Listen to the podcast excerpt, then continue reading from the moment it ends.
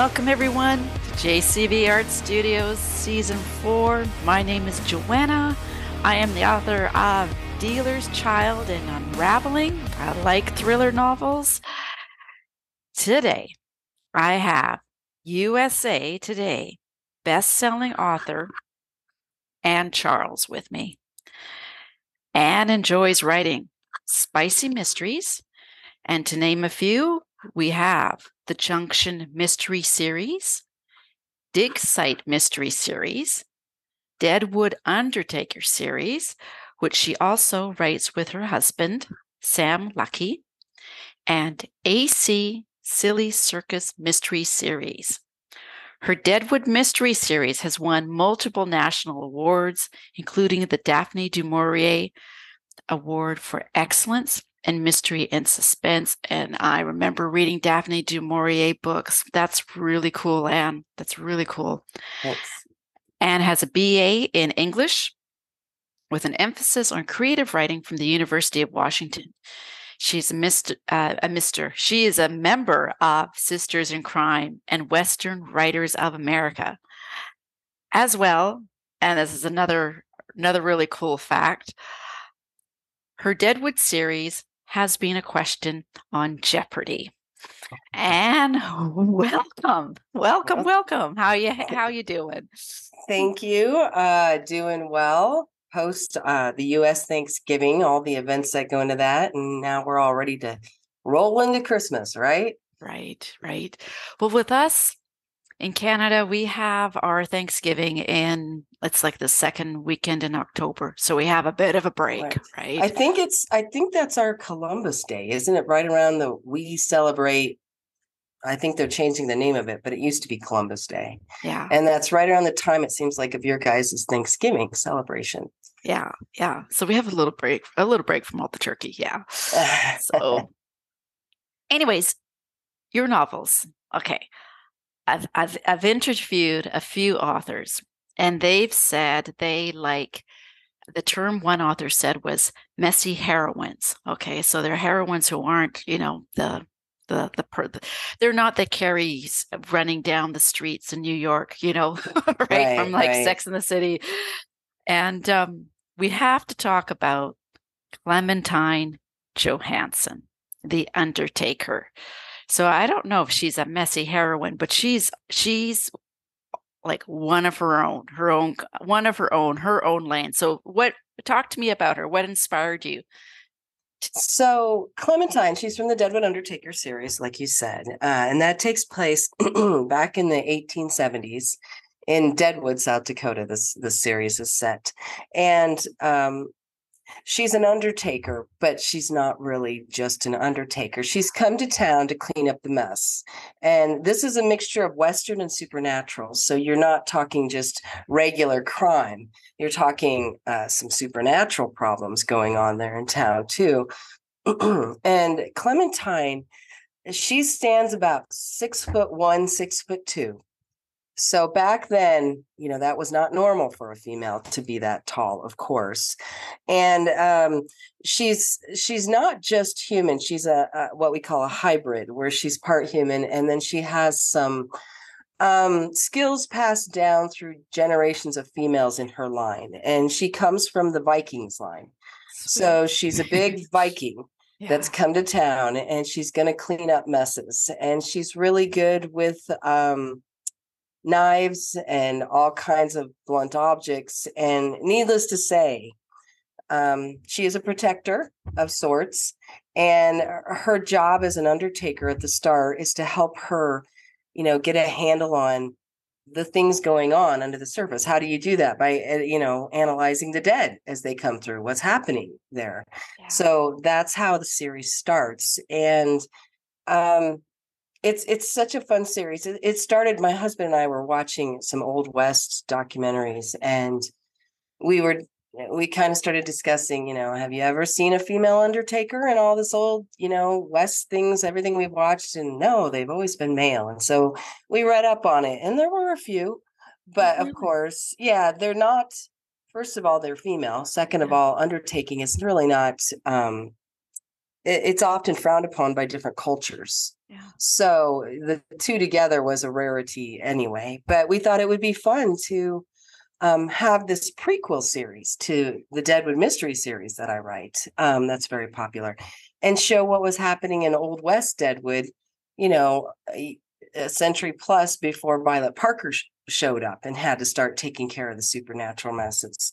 Uh, um, so it's a really fun tie-in because there are people from then that are now ghosts in the contemporary Yeah. series. There are supernatural creatures there and p- supernatural beings that are in both.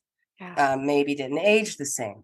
Uh, and and so Clementine is is joined right out of the gate. She has a helper, Hank, Yeah. and he's something not quite normal either. so he's but he's right there with her and um, helping her along, and he's he's a lot of fun. And then the- in the first book, Life at the Coffin Joint in the Deadwood Undertaker series, the Sidewinders, um, Boone and Rabbit, arrived from Santa Fe, and these guys are haulers, basically, um, hauling freight out of Santa Fe, New Mexico. They've been doing it most of their life with their uncle. Yeah. coming north, going all over, and their uncle came north and was supposed to meet them in Deadwood, but he's or in I think in Wyoming at first, but then he's going up to Deadwood and he's never they haven't been able to find him. So they come into Deadwood looking for their uncle Yeah. who's supposed to be up there. And that's kind of how it all starts is what happened to Uncle Mort? Where is he? And then they run into Clementine and Hank, who are there trying to figure out some other stuff that's going on in town. And they kind of all in the end form up this team of sorts. And that's the start of how that series goes. But I do I do um really love Clementine. It's it's fun to have not just a strong female in the old west, but a physically strong female. And she wears she wears trousers. Yeah. I mean, and she doesn't she doesn't do the frills. And um, you know, she gets picked on all the time about her man hands and how big she is and are you really a woman? And you know, she she will fight it out with the, you know, any any guy that stands in her way, she'll go to battle. So it's it's really fun to have that kind of a female in the old west. Well, it's it's empowering, you know, really Yeah. empowering. You yeah, know, yeah. yeah. E- even my my my wonderful stepmom who has always uh, been prone or uh, uh, likes romance um and she read her and she just was like oh my gosh i love clementine i just love what she does you know and how she does it and her attitude so it was really kind of fun to test as we put this one out across you know mystery readers and romance readers and western readers and try everybody and see how how this all came together you know and how people are enjoying it. And it's been really positive.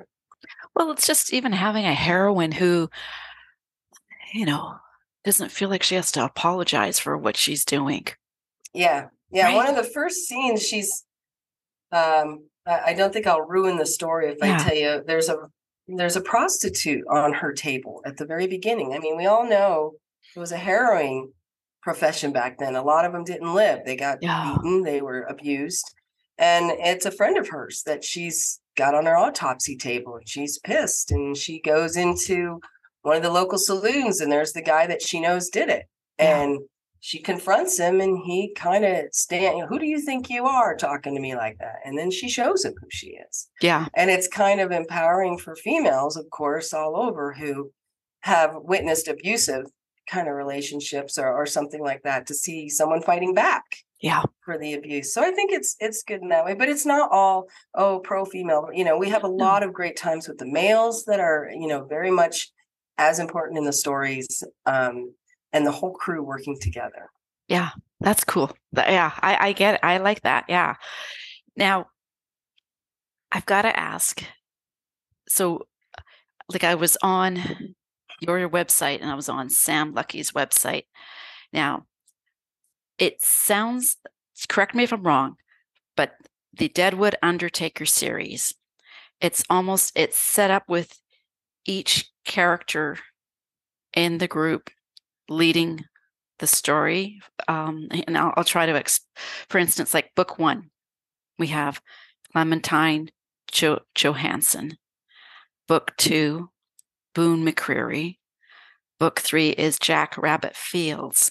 And Deadwood is like the backdrop for all the stories. Right. And book four, which just came out, The Backside of Hades, it's it starts and if you read the back cover copy, it's Hank. Yeah. Hank's point of view. We're starting. So yeah, what we what we wanted to do was I mean, they're all in each story, and, Yeah. and it is third person point of view. So you do multiple heads. It's not just one person's head the whole time. But we wanted to spend i- in these initial books, each one kind of focusing maybe more a little more attention on one of the characters. So you kind of feel like with each book, you know that character even better. And then you know this character even better, you know, and kind of feeling like it's a team Yeah. coming in and we're getting each one you know like i said even though they're throughout all four books that we currently have plus we have a christmas novella but giving you more of a feel for each one on the team and we are we have one more to go Oh, wow. five i mean we'll be writing more in the series Yeah. but one more of these books where it feels like and here's another one Yeah. you know so it's kind of fun as it builds you know to get to uh, with each cover you know as you see different characters are on the cover so Yeah. you're kind of witness each each character's getting a spotlight for a moment Well, and then also I think about how you learn, you see, you know, Clementine through the eyes of Boone, you know, because Right. in, in his, like, uh, just all, because I write in the first person point of view and just reminding myself when I'm writing, how do other characters see my heroine? Right. Mm. Like, you know, just kind of because I'm just sometimes I'm so focused on what the heroine's seeing because I'm writing in first person. Right. right right So now, Deadwood, this is a real place. Okay. right And when I read about it, like in the beginning, I didn't realize it was a real place. And I was, as I'm reading, I'm thinking this place has got its own character, right? Like, Mm. and then, then I'm googling and and I'm I'm researching. I'm like, well, yeah, because it's its real place, right? Mhm. Yep. So now the series, they all they take place in Deadwood. Can you explain what Deadwood is- like? So okay, so and and like I said, this is the prequel series also to the Deadwood Mystery series, which has won multiple awards, and that is s- also set in contemporary Deadwood. Yeah. So, uh, uh, first of all, I spent a lot of time growing up in Deadwood. Um, my mom and stepfather moved there when I was a kid, and I spent so much time there. And one of the things I did growing up was, um, back back then we didn't have cell phones, we didn't have all the cool stuff, right?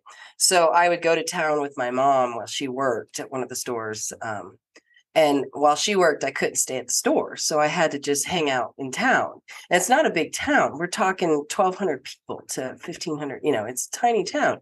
However, it was full of tourism stuff because it's Deadwood. And Deadwood, the real Deadwood, has all kinds of history um, wonderful history, notorious history, mining history, Old West stuff. I mean, Calamity Jane, Wild Bill Hickok, Charlie Utter. You can just, the stars, Potato Creek Johnny, they're all they've all been there or they were there doing something so um i would a lot of times go to the museum one of the museums there um the adams museum and they would let me in for free donation on hot days they have air conditioning as long as i wasn't being disruptive i could just sit there and read everything about every every piece in that museum and i did that many times so the history has always um had me you know all wrapped up and, and interested. Um, and when I wasn't in town doing that, um, we had a dirt bike, and my parents said, You can go on any road in that dirt bike, even though I was only 15, 14, 15, as long as it's dirt. You can't go on the main roads, but stay on the dirt roads. Well, it's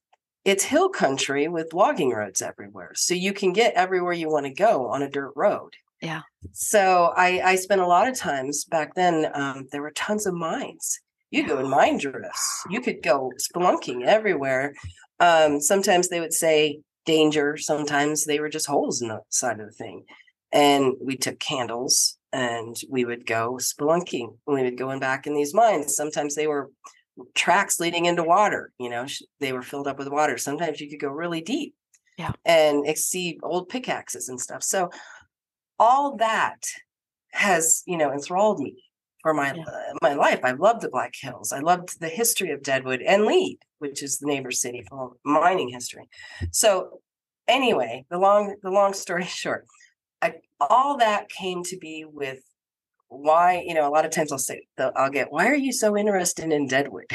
It's like it's an amazing place. It has such a deep rich history full of wild people such characters i mean that were there and they were real. So to get to create a story within this deadwood world which what we do like in the old one is we take real history yeah. and then we add fiction to it yeah. Um, and in the contemporary, I take real history and real contemporary buildings that are government or public buildings, and then I just build the world around that. So you can go to Deadwood if you read the stories. You can go to Deadwood. You can see stuff from the stories. You can feel like you're in that world, um, in the real Deadwood. And and so many of the townspeople there are so wonderful to us. Um, they are happy to you know help make that happen for you as a tourist and and help you know show you here's more stuff here's this place you know and a lot of them i know or have read my stuff and so they know exactly where i'm talking about and can help so anyway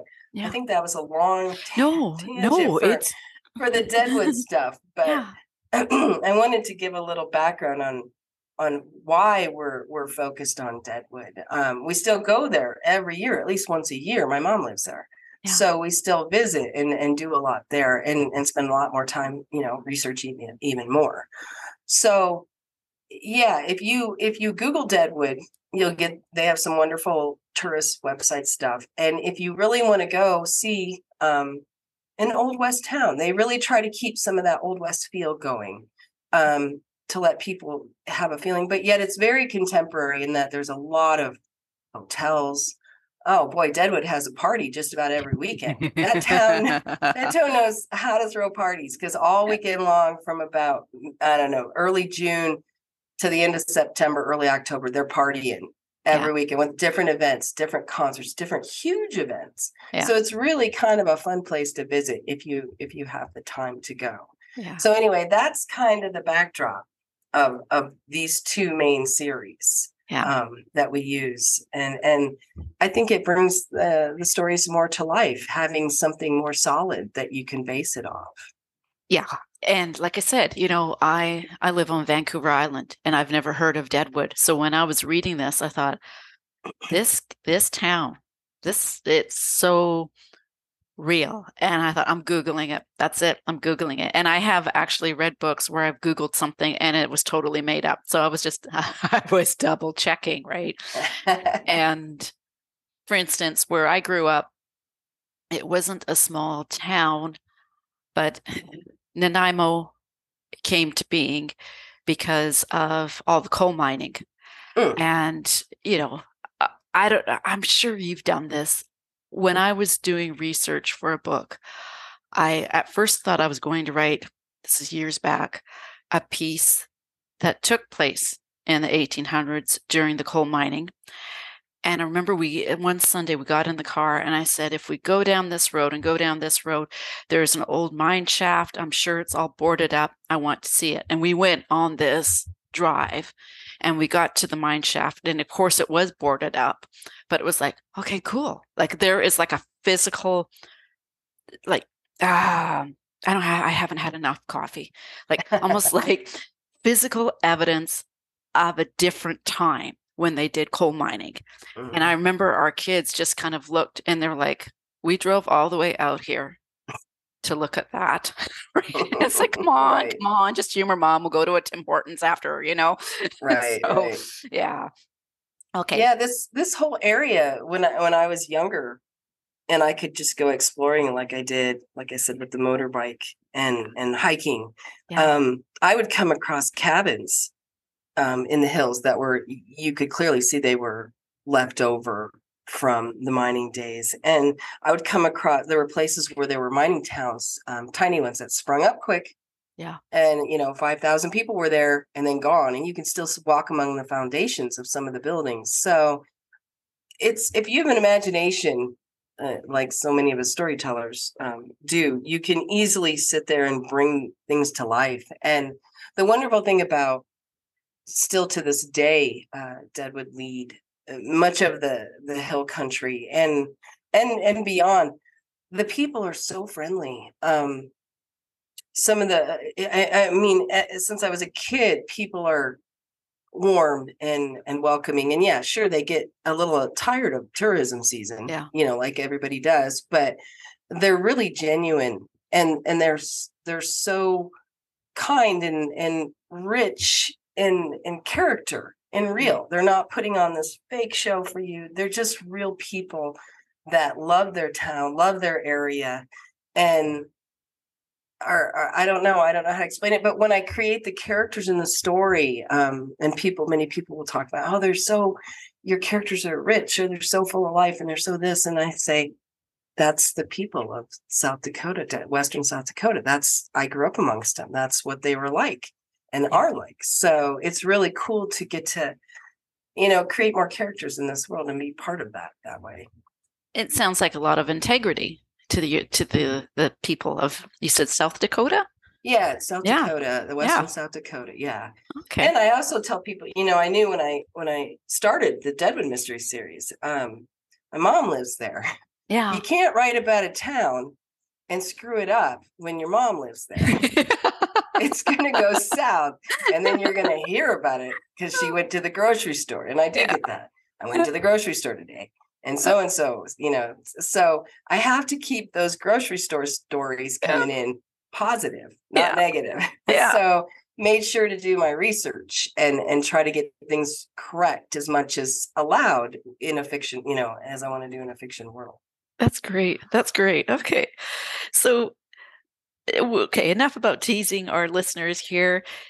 Can you tell our listeners what book four in the Deadwood Undertaker series, The Backside of Hades, is about? Like, this is the latest one, right? Right. So Yeah. this is the backside of Hades. It takes place just outside of Deadwood, um, a little ways in the hills, Yeah. around this uh, town called Slagton. And Slagton is not a nice place to be. You don't want to be in Slagton. Even in the contemporary series, um, my character Violet Parker jokes about I wouldn't go to Slagton unless I had a crew of Navy SEALs with me Yeah. you know, the hills have eyes type of feeling. But anyway, now we're in the old west version of Slagton. And it starts right out of the gate with action. Um, this book, we say action packed, hold on to your hats. And we're not joking. You start out right at the beginning Yeah. with there's trouble. They're looking down over the town of Slagton and they're trying to get to one location. Uh, and and think you know kind of battles battlefield you know um, that have you've seen in wars world war ii world war one where they're just trying to go from a to b and it seems like we should be able to just go there Yeah. but you can't because there are so many things in the way that happen that redirect you and and so without giving the story away it's just the four plus a few others but the four clementine hank Boonin and Jackrabbit. And they have this idea that if they just get to this one location, they can fix the problem and get back out of here. Yeah. But the whole book is them trying to get, you know, they got to get to that location. And it's the struggles and and the life and the craziness that's happening as they try to make their way there.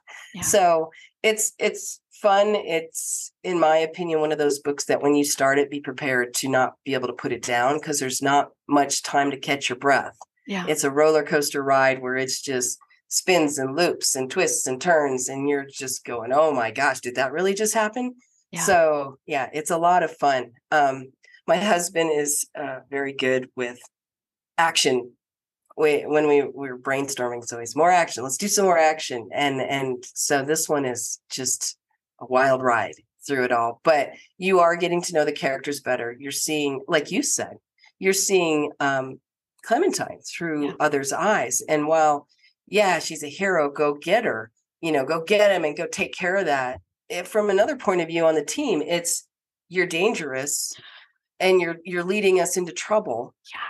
And you need our help, even though you don't think you need our help, Yeah. but you do need help. Um, but you're not thinking this through. Yeah. And then from another point of view, yeah, let's go get them you know and from another if if this is a problem for you don't come you know so you've got four different personalities trying to go through this together Yeah. and be a team so I I remember I think I can't remember exactly which character it is, but they're just like are we really going to follow her? Are we really going to go? right? Exactly. That's right? yeah, right at the beginning. Yeah. Are we really going to do this? Uh, yeah. Because this is crazy. And it is. Yeah. I mean, like I said, it's Western supernatural. So it's not just we're going to go into the town and the bad guys are there going to shoot us down. It's not even like that. It's it's 10 times worse. It's just craziness that if you're just a regular human in the old west, what the heck is that? You know, kind of a thing. So yeah, it's it's it's so much fun to get to mix supernatural in with the old west. Um, I've always loved westerns. Um, my husband and I are big western fans, but now to when we decided to make this prequel and you know have it directly tied into the Deadwood contemporary series, um, opening it up to supernatural, and then having the fun of crossovers. So we are very aware of what's happened in contemporary times. Yeah. So that when we're writing in these, you know, when we're we're creating these stories in the past, you don't as a reader, it's real because we're not we're trying everything we can not to mess up any lines, you know, any plot lines that maybe go in contemporary that and then to give you fun little easter egg things that are like oh look from back then oh look here's this and this yeah. so just making it more fun for the readers is part of our goal and how you use the five senses especially smell oh yes. i know yeah well stuff really stinks some things really are nasty smelling so yeah. Yeah, and it, and you know it's hard to get that on the page for a reader. It's really easy and uh, um, to do a visual, and, and it's kind of easy to do sounds. Yeah, um, you can describe a lot of sounds, but when it comes to taste, when it comes to smell, yeah. that gets harder on the page. And so, um, and my husband is so good at using like squelching sounds and things like that that when i'm going through and doing my part i'm like oh that's really gross so yeah it can be it's it's not a it's not a cozy type of story yeah. it's it's like you know edgy but fun yeah. and and exciting so well, and if you're doing that, like, ooh, you know your reader is going to be doing that too, right? Right, right. Yeah, yeah. And when you laugh out loud when you're writing it, and oh, the so uh, the fun thing about this Undertaker series, writing with my husband, he's so creative in he comes up with songs and poems, and I'll, and I'll read it when I go to get into my part, and I'll say, where'd you get this song these dancing yeah. girls are singing? And he's like, I don't know, I just made that up. I'm like, wow. Where did you come up with that? He goes, ah, I just made it up. It just came up. Yeah. So he's really good at just, you know, coming up with that kind of stuff. And his use of the language, um, old west type of vernacular more they spoke different you know uh, I, I know a lot of people think maybe they didn't but if you read newspapers from back then it, it's not the same yeah. i mean yes it's english but they didn't have television they didn't have a lot of what we did and sometimes you know they were very educated on their vocabulary and other times they had their own vocabulary it seems yeah. like and what they were saying so it's it's fun to experiment with with language like that too well even now in our with our technology i i hate i'll have to admit it with cell phones and text messaging I remember I was taking a course. I was I'm taking a, a course, and you know you have the chat window open, and you know it's all through Zoom. And one of the felt my fellow students wrote BRB, and I was looking at it and I thought, BRB, what the hell does BRB mean? You know, like it's not right. bed and breakfast. And then it dawned on me, be right back. And I just thought, oh, exactly. Oh, I'm feeling my age. I know, I know. They have these acronyms that I go, what is that again? Yeah. I mean, BOGO, BOGO. And I keep thinking, isn't that the name of a game? Yeah. Is a BOGO a game? Yeah. What, what, so I have to sit there and try to think of what's Bo, what is B O G O? And and you have to take the time and think it through. And it's like, oh my gosh. Yeah. That's, yeah. That's so um isn't there like L M A O? Yes. Um, and I can't, that one I struggle with. There's a couple where I go, isn't it this? And my kids go, no, that's not what it means, mom. Ah. Laugh my ass off. That's yeah, but I, I think yeah. of it as something else. or, and it, yeah.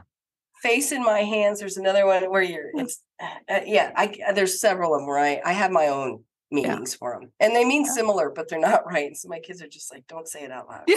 just don't say what you think it is out loud. Yeah, yeah. So when you so thinking of the series you and your husband write together, how do you do that? I mean, how do you how do you first of all co-write? It sounds like it's a great great working I'm going to say cuz sometimes writing is working, a great working collaboration. Um like and how do you decide like what stories next or is it so let's say you finish this book how do you decide what you're going to do next is it you know let's say your husband says to you, Oh, I've got an idea for this, and let's just kind of keep on this vein with this series, or uh, how how how does it work? I I because I honestly I will with my spouse, he'll say things and I'll be like, I've got to use that. And I'm right. I'm scribbling it down, right? Like just some dialogue he has said. So how how do you two work it?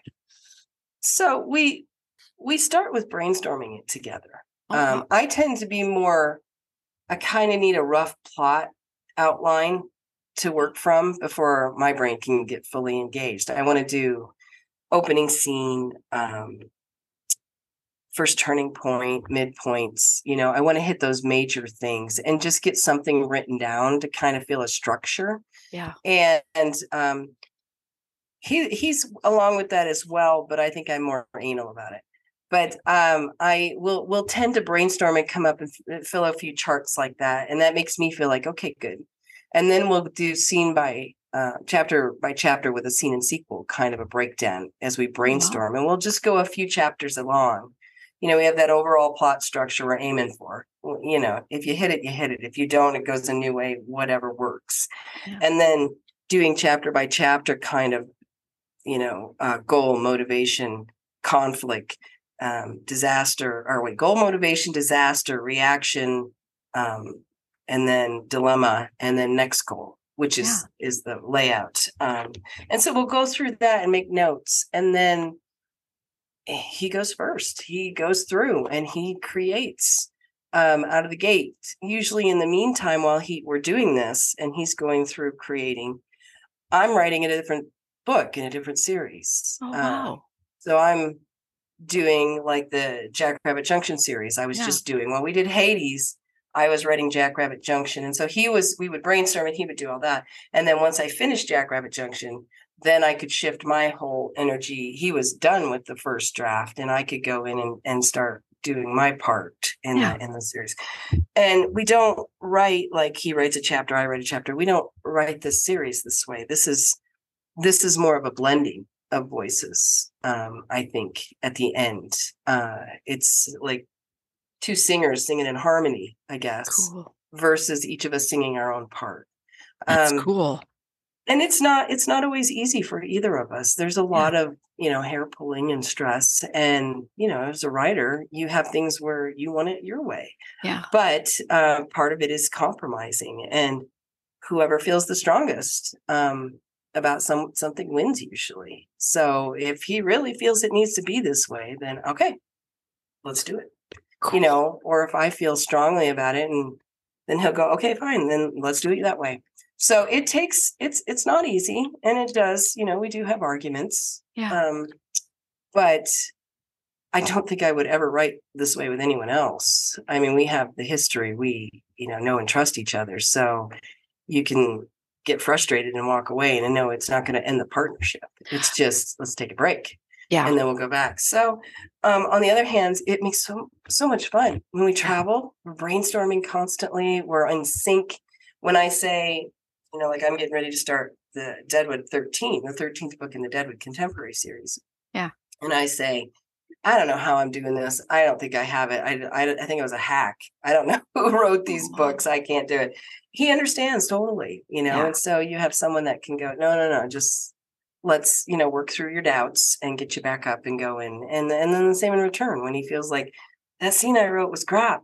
Yeah. You know, I get that. and it's like go back to it. Let's just go back to it and try it again and see if you get get it better. So it makes uh, for a really stronger bond in that way for us um, Yeah. at the same time. And it's kind of cool. We've created this together. It's another child. Yeah, that's it. That is it. Bam. It is. It's like a child. Like Yeah. you know, I've heard times people saying, "Oh, you've just given, you know, your your book baby or your." Yeah, the that is really special. That is really cool. Yeah, it's it's. I love, I love the outcome. I love what the stories are. Um, it's cool to get to be part of writing a western. Yeah, Uh, like I said, I've always loved westerns. I just know the history Yeah. or the research that needs to go into that. You can't half-ass No. a western. Um, just like you can't um, half-ass a, a hist- any kind of historical like those um, Victorian historicals. You Oh, have God. to have yeah, it all correct. You have to have the clothing right yeah, the things they wore, the, the the carriages, whatever they're doing, and the history has to be accurate. Or someone calls you on it because there's so many smart readers. Yeah. So we have to make sure we're using the right weapons, the right clothing, you know, and all that kind of thing. And and you know, there was stuff like in this one we talked about banana. So Yeah. many, you know, bananas were new to many back then. Hey, what's a banana? You know, Yeah. and so you have to really do your research on the tiniest things. Like, you know, I, I'll write something and he'll go, "Did you look up that word to make sure that was a word?" So, and uh, yeah, I did. I did actually, you know, or shoot, no, I meant to look that up. So you can't. That's one good thing with the, two of us going through together is Yeah. you can kind of cross check each other, make sure. Hey, did you check on that? Did you make sure that's a time thing? That's because there's so many things that have come since then. Yeah. You know, sayings and words that weren't there then. yeah. So, and then there's wonderful words that were used then that we know any, nobody's heard of, and we'll get beta readers going, "What is this?" And Oh, say, we're like, "I gotta look it up," you Yeah. know. So, so yeah, it's it's really it's cool. It's um, it's a lot of fun. It's a lot of sometimes hair pulling, like I said, and struggles for us. But at the end, it's a it's a beautiful story and s- series that keeps going, and and so it's fun. Sweet, sweet. Okay, now I watched your interview on USA Global TV and Radio. And you and I have been writing for a long, long time. Um, yes. but you know, it's always it's always inspiring to hear another author speak about what they've learned because um you know just as you were talking i scribbled down i don't know if you saw me just kind of discreetly scribbling down what you said goal motivation disaster dilemma right? And sometimes it's hearing what's being told to you previous times but sometimes different authors different people can say things in a different way that just makes you go yes like it clicks. So mm-hmm. i would really like it if you could share how you learned you were this is a funny this is a funny story so can you please share how you learned that you were a usa today best-selling author Oh yeah, one of my star moments. Um, so you know, I, I writing along, Yeah. writing book. I think I was working on um, book five of the Deadwood mystery series by this point, or another one in the Jackrabbit series. I don't remember, but anyway, um, uh, we got a BookBub, and BookBub is many people know it's where you can um, they sell your book and they Yeah. promote it all over. It's one of the big big marketing ads you can land, and um, we we landed another BookBub. yeah And they don't take anybody like you have to be you have It- you've you've done your work like you've had what's that word uh not street there's some word that I, I can't think of it now but they don't give it to anyone no, it's it's always been tough to get a BookBub ad. It's like winning a little uh, uh, a mini lotto. yeah and um, I've been fortunate over the years that they still uh, give me BookBub ads when I I mean and and it's not like I just apply once yeah and and I get it right off. We apply all the time. Yeah. Um, it's just when we get accepted for different books. Now, granted, um, we have 30 plus books we can keep trying to get ads for. So it gives us different stuff to throw at them all the time. But we get rejected far more than accepted. Yeah. So just for other authors out there that have tried to get a BookBub that feel like they're, you know, a pariah or something because Yeah. they won't get it. It's not easy. And I know a lot of other um, mid list and upper authors that still get rejected a lot. We just keep trying. You just don't give up. So anyway, uh, we had landed a BookBub ad and it came out. And when it came out, they do the blurb themselves, um, and they're really good at it. And it in the blurb for the book I had, it said USA Today best-selling author Ann Charles has another da, da, da. and it, and I went, uh oh, Yeah. Um, who's going to tell BookBub that they're wrong? I'm not a USA Today best-selling author, but you don't go correcting BookBub because you know it was like you don't want to make the BookBub gods mad. Yeah. So you don't want to say you screwed up and you put me as a best-selling on USA Today. Yeah. And so I, I talked to a friend of mine, and she said, "Just let it go. Just let it go for now. Don't worry about it. You know, it's done. It's out. Um, it's not like I said, "Hey, I'm a best-selling." You know, they they messed up. Let it go. So I did. So then, about three months later, we landed another book of that. And when their blurb came out for this other book, it said again, USA Today bestselling author Ann Charles. And I thought, oh, I'm gonna have to tell him. I can't have that going. I don't want to be, you know, misrepresenting myself. I don't Yeah. like that. So I contacted another friend and I told her, How do you think I should write this email to tell them I don't want to make the book bar book of gods mad? Yeah. And she said, Let me look that up for a second. Let me look up USA Today bestsellers and see if you ever really did hit it. And so she looked it up and she got back with me and she goes, You're not going to believe this, but it was about a year and a half ago you hit the USA Today bestselling list. And I went, Oh, crap. I have been for a year and a half now as a marketer. Yeah. Um, you know, that's like a, a gold standard you get to have. I mean, and for a year and a half, I was just plowing along with my head in the dirt, you know, Yeah. da, da, da, da, writing books, having no idea that I could start using that for accreditation all over the place. Yeah. And so, yeah, I was like, ah, head in hand. What am I doing? Come on. But you know, that's that's the thing. One of my mentalities has always been I don't I don't pay real close attention to rankings and lists and all Yeah. that. And it drives some of my left brain author buddies nuts because they keep track of everything. And I don't know how my sales are doing from one day to the next because I learned long ago either I can write books or I can get fi- fixated on, you know, my numbers. And I will go over the deep end. I'm obsessive. Yeah. So rather than focus on numbers or where it hits on a list, I just wait for, you know, I, I just keep marketing my butt off.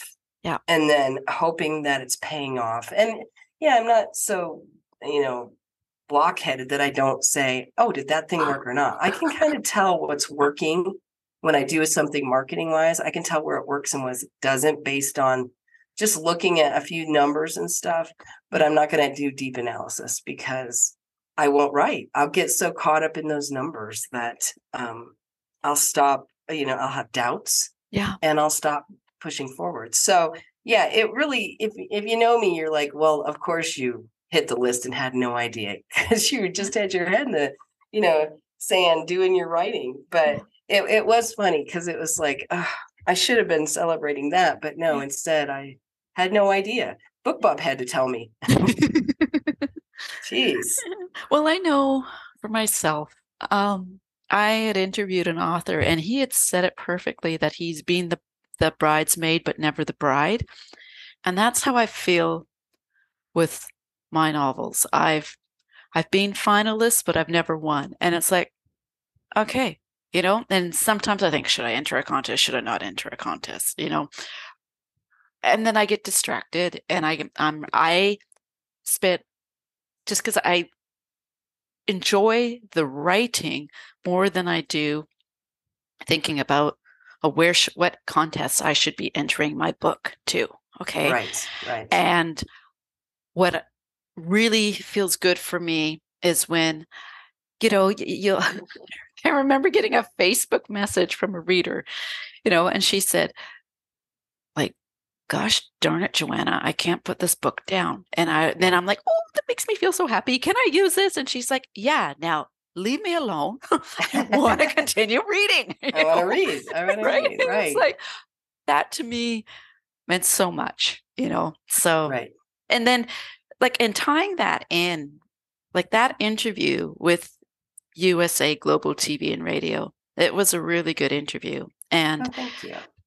What I also really enjoyed, and I think, think uh, thinking about just how the world has been lately, is your comments about being more positive and sending out positive vibes, and you know that meant that that hit me. Like I thought, yeah, like I yeah. So if you had some advice for authors or anyone about positivity what would you what would you be saying to them? Or thinking okay thinking of you you have children. Mm. let's say they're they're heading off. I don't know if what age they are that's that's none of my business but let's say they're heading off to university or to somewhere new a new job maybe moving to a new state. They're feeling apprehensive. What what what, what would you say to them Well, you know, first of all, let me just say that every day I have to do self talks. Yeah. Because it's really hard. There's Yeah. so much, there's so many things on social media everywhere that tell you you're not as good as someone else. Yeah. You're not up to this. You're not as important. You don't have as many followers. You're not being Yeah. active enough on social media. You're not putting up new content enough. You're not doing this. My book isn't selling as well as somebody Yeah. else's. I mean, it's a constant barrage of negativity that we're, whether we realize it or not, it's there. Um, and you can choose to look at that as I'm a failure. I'm not doing well enough. I'm not trying hard enough. Or you can do like me and and talk to yourself in the mirror every day and tell yourself, listen, you can do what you can do. You got you got to spend time with your family. You have to enjoy life outside of this. You can't let this thing eat you up Yeah. and take everything you got. Um, because you may be on top one day, but the next day someone else goes the top and you fall down. Yeah. Um, so one of the things um, I, I have this, and, and I can't remember I said this on the USA Global Network thing, but we have this um, sticker on our fridge right above where you get water all the time, and it says, "Comparison is the true thief of joy," because it does. I mean, you can be feeling great because I did this, and then you'll just think about someone else that's doing this, and oh gosh, and media makes it so easy to compare yourself to others and feel second because who gets the most airplay um, the big singers the big stars the big actors. And and they're they're so good at creating content because that's what they do. Yeah. i mean for authors and most normal humans non-star humans like i mean i know they're normal too but we don't live to be on tv and and act. It's not what we do. It's hard.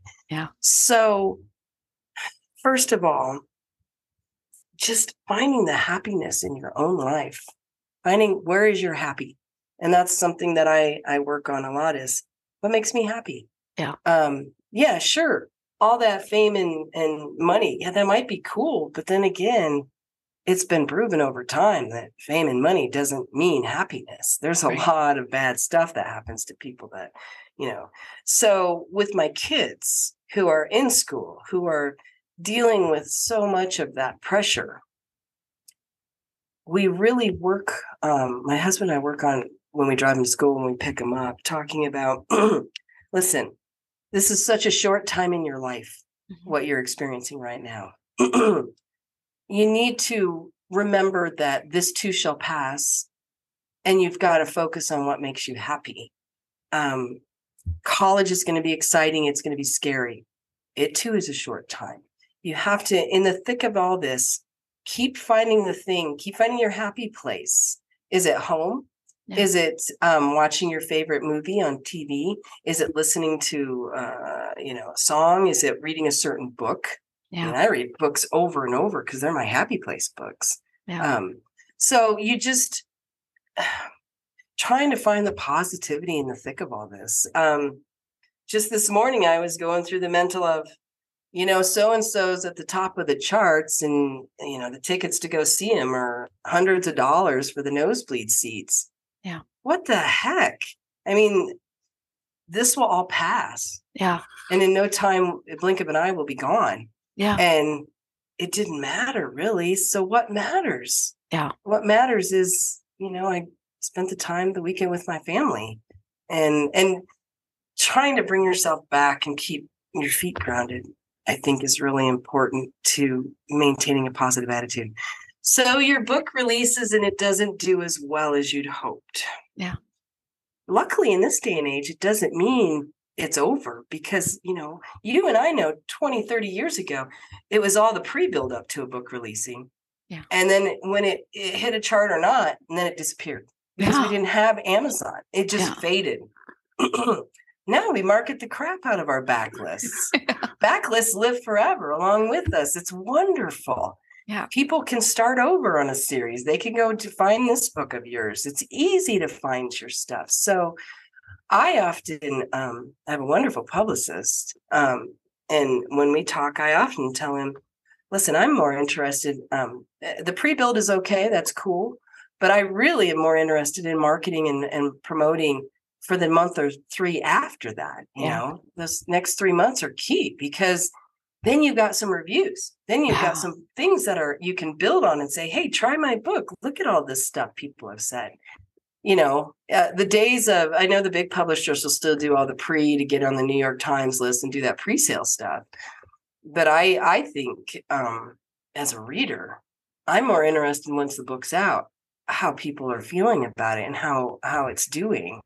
So that's why reviews are gold Yeah. you know and it's not just everybody giving you a five star which are wonderful Yeah. you know i i tell people go read my reviews and see if you like the book and read some of the one stars because they're going to tell you i swear Yeah. and that there's sex on the page Yeah. and if you don't like those things then don't read them man don't read my books That's but it. if you like if you don't mind that kind of a thing and you like what the other people are saying then please try them you know but i think we we have a fortunate thing we're looking at um but we get all still caught up in the hype that goes Yeah. on about a book coming out Yeah. ooh, you know uh, well how's it doing three months later yeah. that's that's what if it's a book that's still selling strong three months later it's got to be a good book you Yeah. know and that's kind of the same thing with a movie and all that thing so i think that's a really mixed up answer for your question no. and no. i blame this cold that's gone through my head so there you go no, but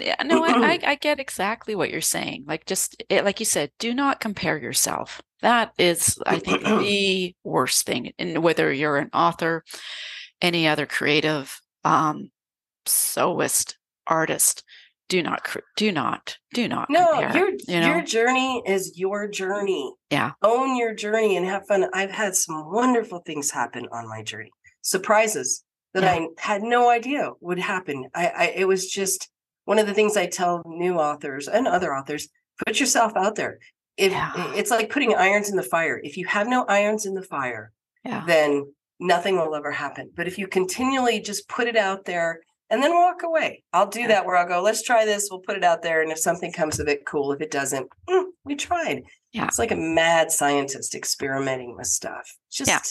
You never know what's going to go well and what's not. But if you don't try anything, nothing's ever going to happen. Yeah. And then. I, I will say too, if you try something and it costs money and it tanks, Yeah. it's an experiment. Stop taking it personal. It's just an experiment. You tried Yeah. and you learned, oh, don't do that. That didn't work for me. Yeah. I mean, I did a book signing at a, during a wine event once, wine drinking, and I was beside this wonderful man who survived the Colombian, not Colombian, ah, Cambodia killing fields. I said that right, right? He, his family, I mean, he, it it was a horrible, tragic story, and he survived. And here I am trying to sell these quirky mysteries Yeah. right next to him, and I, and and of course, and it was wine tasting. It Yeah. wasn't beer guzzling. Yeah. So I soon realized that is not a place where I can sell books Yeah. because I need to. That's not my crowd. Yeah. Um, he was wonderful. He sold tons. Kudos to him. Yeah. And his story was heart wrenching. But learn what works for you, and it's going to be different. So we just keep trying. Yeah. And there's one other thing I'm going to say quickly that I tell my that drives them nuts. And one of my series, the Dig Site series, really focuses on the Maya archaeology and the Maya people. And I will often tell my kids, and I'll start like this when they're all troubled and worked up about school.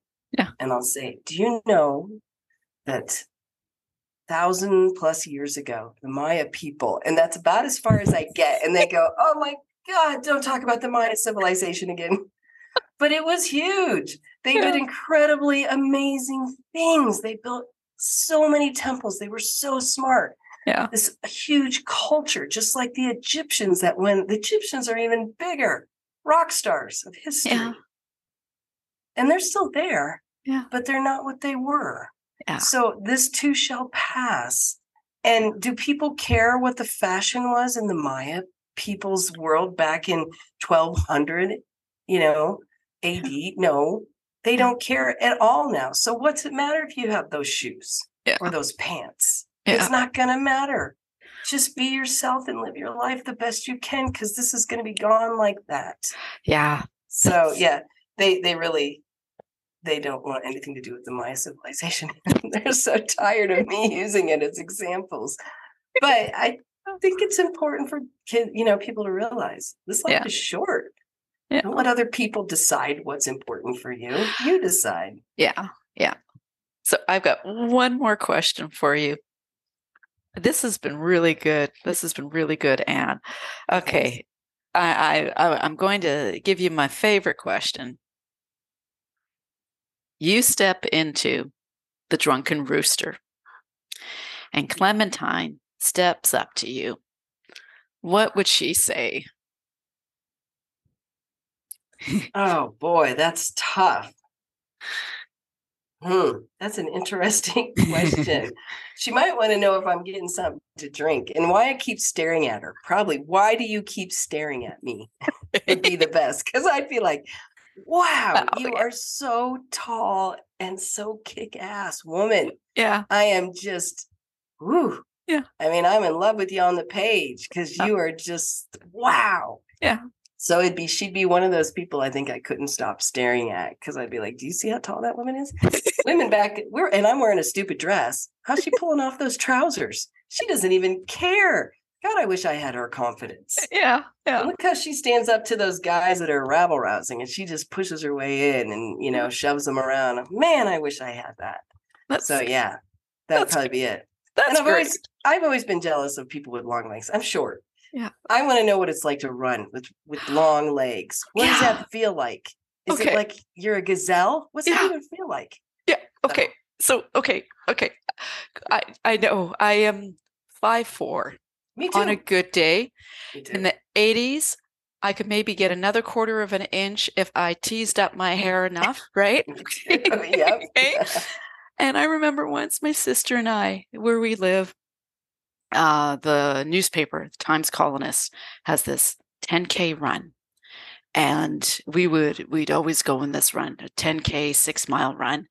And I remember saying to her, okay, here you go. That I was, I was guilty of comparison. Mhm. And after the run, you know, we take our sweaty bodies into the Starbucks lineup because I say I, I need a coffee, right? Yeah. And I recognized another runner who was taller than five four, you know, um, I don't know, five eight, five nine, lean. And I remember saying to Linda, my sister, I go, I want to run like her. I Mhm. saw her boom go past me. And I she was so light on her feet, you know? And Linda goes, So you're saying she ran like a gazelle? Like that was the word she said. And I went, Yeah. I said, I want to run like her. And my mother was, you know, was is Hungarian. And she, Linda looked at me and she goes, Joe, to rephrase our mother, we have calves like bull, right? She goes, You will never be able to run like her. You just Yep. different body composition, you know. And I thought, okay, you know, I'll just keep trotting along, you know, doing my thing, you know. So yeah, That's yep. I'm I'm German peasant stock, so I can you can hook up a plow to me and I'll Oh. pull till I keel over dead because that's what we do. We're just and we'll work till we die. But I cannot run like those people, and I'm just so jealous. Yeah. must feel amazing to run fast like that with Yeah. those long legs. So yeah, I get you. Same thing. Yeah. Yeah. So there, that's what I'd be staring at Clementine. That's Okay. that's for sure. Because I'd be pretty wowed by who she is and what she's doing. Yeah. Yeah. And this has been a blast. Been a blast. Thank It's you. It's been so much fun. Thank you for having me on. It's been great today. Okay. And I I. I hope you start to feel better. I know I'm I'm fighting a cold and I'm just just take stay healthy, hey. Yes, thank you so much. And and I'm on the mend, so we're coming out of it. Um, we did miss a concert. We didn't get to go to Mannheim Steamroller because my daughter and I were so sick. But you know, we'll book something else and go see something some other day. Again, I told her we don't even know what we missed. We weren't there, so let's find something else fun to do in the future. Perfect. Okay, Ann. All right, thank you so much.